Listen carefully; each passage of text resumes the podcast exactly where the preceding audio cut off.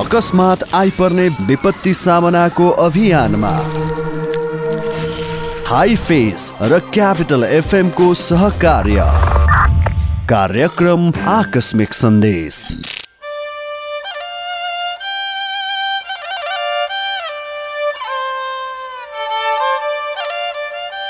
विपद सिर्जना हुन नदिउँ विपदको व्यवस्थापन गरौँ।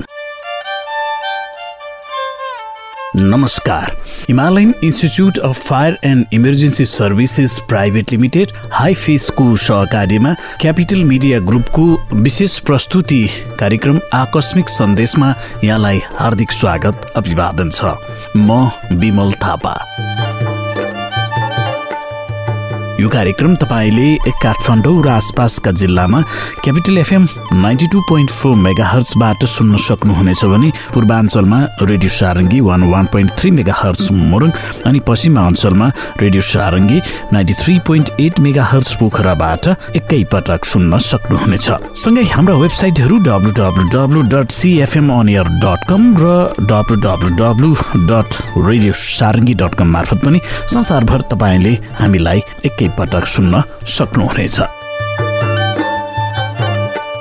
कार्यक्रममा हामी विपद के हो यसको व्यवस्थापन कसरी गर्ने अनि विपदबाट जोगिने उपायहरू के के हुन सक्ला जस्ता विषयहरूमा जानकारी दिने कोसिस गर्नेछौँ। श्रोता आजको श्रृङ्खलामा हामी विपद सम्बन्धी समाचार गतिविधि विपद व्यवस्थापन सम्बन्धी जानकारी यहाँहरू समक्ष प्रस्तुत गर्नेछौँ। श्रोता विपद कुनै पनि बेला आउन सक्दछ। प्राकृतिक होस् वा मानव सिर्जित विपद यसको कुनै सीमा हुँदैन र खास गरी बाढी पहिरो आगजनी जस्ता विपत्तिबाट हुने जोखिम नेपालमा अधिक रहेको छ। यस्ता जोखिमबाट हुने मानवीय क्षति न्यूनीकरण कसरी गर्न सकिन्छ भनेर अझै पनि विशेष रूपमा त्यस्ता कार्यक्रमहरू हुन सकिरहेका छैनन् नेपालमा। पछिल्लो पटक केही निजी क्षेत्रबाट पनि यसको प्रयासहरू हुन थालेको देखिन्छ। हामी आकस्मिक सन्देशमा यी र यस्ता धेरै विषयवस्तुहरूमा जानकारी दिने कोसिस गर्नेछौँ। तर सुरुमा भने आजको श्रृङ्खलामा प्रस्तुत गर्दैछौँ समाचार गतिविधि। बैतडी सहित सुदूरपश्चिमका पहाडी जिल्लामा तेस्रो पटक भारी हिमपात भएको छ। बैतडीको श्री भावर ढोलम्या मोड सिगासुरा खोडपे सदभाँस ग्वालेक जितकी जुवाड कलाल बसे लगायतका अधिकांश क्षेत्रमा भारी हिमपात भएको स्थानीयवासीले बताएका छन्। बुधबार राति भएको हिमपातले जनजीवन प्रभावित भएको छ।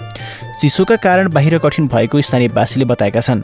हिमपातले वस्तुभाव स्याहारमा समेत समस्या परेको सुनर्या छ कि जयन्ती अवस्थी बताएकी छिन्। उनले भनिन् यो वर्ष अहिले समयकै बढी हिमपात भएको छ। हिमपातका कारण जनजीवन कष्टकर भएको छ। जिल्लाको खोडपे क्षेत्रमा पनि भारी हिमपात भएको स्थानीय मोहन विष्टले बताएका छन्।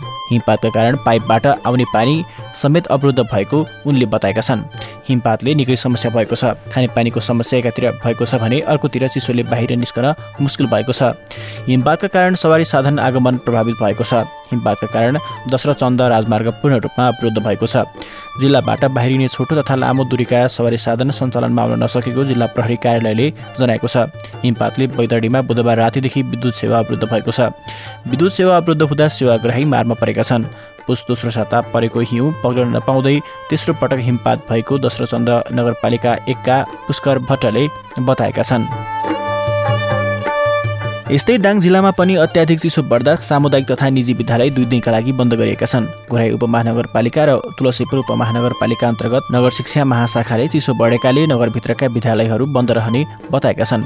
चिसोले बालबालिका समेत पनि विद्यालय न्यून उपस्थित हुने गरेको भन्दै दुई दिन विद्यालय बन्द गरिएको महाशाखाको भनाइ छ। अस्ट्रेलियाका प्रधानमन्त्री स्कट मोरिसनले देशमा भइरहेको आगलागीका कारण मृत्यु हुनेको सङ्ख्या सत्ताइस पुगेको बताएका छन्। संसद भवनमा बिहिबार आयोजित पत्रकार सम्मेलनमा प्रधानमन्त्री मोरिसनले यो पछिल्लो विवरण सार्वजनिक गरेका हुन्। उनका अनुसार आगलागीका कारण एकतिस घरहरू क्षतिग्रस्त भएका छन् भने मृत्यु हुनेको सङ्ख्या अझ बढी हुन सक्ने अनुमान गरिएको छ। अस्ट्रेलियाको दक्षिण पूर्वी क्षेत्रको जङ्गलमा ठूलो आगलागी भएको छ। तापक्रम बढेर अत्याधिक गर्मी हुँदै गएको र तातो हावा चलेको अधिकारीहरूले जनाएका छन्। योभन्दा धेरै क्षति हुन नदिनका लागि हामीले प्रयास गरिरहेका छौँ। विशेष गरी मृत्यु हुनेको सङ्ख्या नबढोस् भन्नेतर्फ हाम्रो विशेष ध्यान रहेको छ प्रधानमन्त्री मोरिसनले भनेका छन्। उनले आगलागी नियन्त्रण गर्न र थप क्षति हुन नदिन सबैले आफ्नो ठाउँबाट भूमिका खेल्न तथा उद्धारकर्ताहरूलाई सहयोग गर्न पनि आग्रह गरेका छन्। प्रधानमन्त्री मोरिसनले अस्ट्रेलिया सङ्कटमा परेको बेला सहयोग उपलब्ध गराएका सबै सहयोगीलाई धन्यवाद ज्ञापन पनि गरेका छन्। अस्ट्रेलियामा भइरहेको आगलागीबाट उत्पन्न धुवा देशका विभिन्न ठाउँमा फैलिएको छ भने अन्य मुलुकहरूसम्म पनि पुगेको छ। गत सेप्टेम्बरदेखि सुरु भएको आगलागी अस्ट्रेलियामा अहिले पनि जारी छ।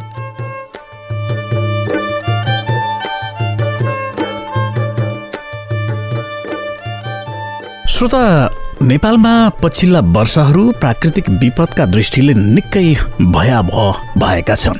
हजारौंको ज्यान लिने गरी भूकम्प गाउँ नै पुरिने गरी गएको पहिरो बाढी आगजनी खडेरी जस्ता प्राकृतिक विपत्तिहरूले एकपछि अर्को गर्दै नेपाललाई पिरोलिरहेका छन्। विपद व्यवस्थापन सम्बन्धी एउटा जानकारी यहाँहरू समक्ष प्रस्तुत गर्दै हुनुहुन्छ। अब हामी सोही जानकारी यहाँको बिचमा प्रस्तुत गर्दैछौँ। आदरणीय श्रोता कार्यक्रम आकस्मिक सन्देशको आजको श्रृङ्खलामा तपाईँलाई स्वागत छ। श्रोता आजको श्रृङ्खलामा हामीले बालबालिकालाई जाडो मौसममा टन्सिल हुनबाट कसरी बचाउन सकिन्छ यो सम्बन्धी सन्दर्भ सामग्री प्रस्तुत गर्दैछौँ। श्रोता विशेष गरी जाडो मौसममा बालबालिकाहरूलाई मात्र नभई सबै उमेर समूहका मानिसहरू टन्सिलको शिकार बढी हुने गर्दछन्। टन्सिल सबै उमेर समूहका व्यक्तिलाई हुन सक्ने भए तापनि यसबाट मुख्य प्रभावित हुने भनेको बालबालिका नै हो। टन्सिललाई मेडिकल भाषामा टन्सिलाइटिस भन्ने गरिन्छ। टन्सिलाइटिसलाई हेलचक्राइ नगरी समयमै जाँच गरेर उपचार गर्न जरुरी छ। बालबालिकाको मुखभित्रबाट सङ्क्रमित लिँदो वा पिप निकालेर र रगतको जाँच गरी यसको किटाणु पत्ता लगाउन सकिन्छ र दीर्घकालीन असरहरूको अनुमान गर्न सकिन्छ। यसको उपचारका निम्ति औषधि र शल्यक्रिया दुवैको आवश्यकता पर्न सक्छ। श्रोता अब लागौँ टन्सिलबाट कसरी बचाउन सकिन्छ यसतर्फ। आइसक्रिम वा चिसो दही खान नदिने निल्दा दुख्ने साह्रो खानेकुरा चिल्लो र पिरो खान नदिने धुम्रपानको धुवा र धुलो धुवाबाट टाढा राख्ने प्रशस्त आराम गराउने प्रशस्त पानी खुवाउने। चिया वा कागतीमा मह मिसाएर खान दिने। मनतातो पानीमा नुन घोलेर दिनमा चार पाँच पटक कुल्ला गराउने। श्रोता प्राकृतिक विपत्तिका कारण नेपालले ठुलो धनजन तथा भौतिक क्षतिको सामना गर्नु परिरहेको छ। जोखिम न्यूनीकरण तथा पूर्व तयारीमा पर्याप्त लगानी र चासो कम हुनु जनचेतनाको अभाव जस्ता कारणले गर्दा विभिन्न खालका प्रकोपहरूबाट हुने आर्थिक तथा मानवीय क्षति पनि उत्तिकै बढिरहेको छ। श्रोता आजको श्रृङ्खला यति नै। भोलि हामी नयाँ श्रृङ्खला लिएर आउनेछौँ।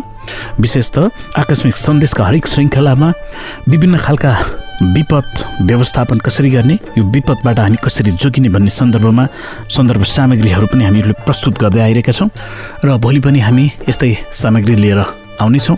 तबसम्मका लागि कार्यक्रम निर्माण गर्न मलाई विशेष सहयोग गर्नुहुने प्राविधिक मित्र विश्वराज विष्टसँगै म प्रस्तुता विमल थापा पनि बिदा हुन्छु। नमस्कार।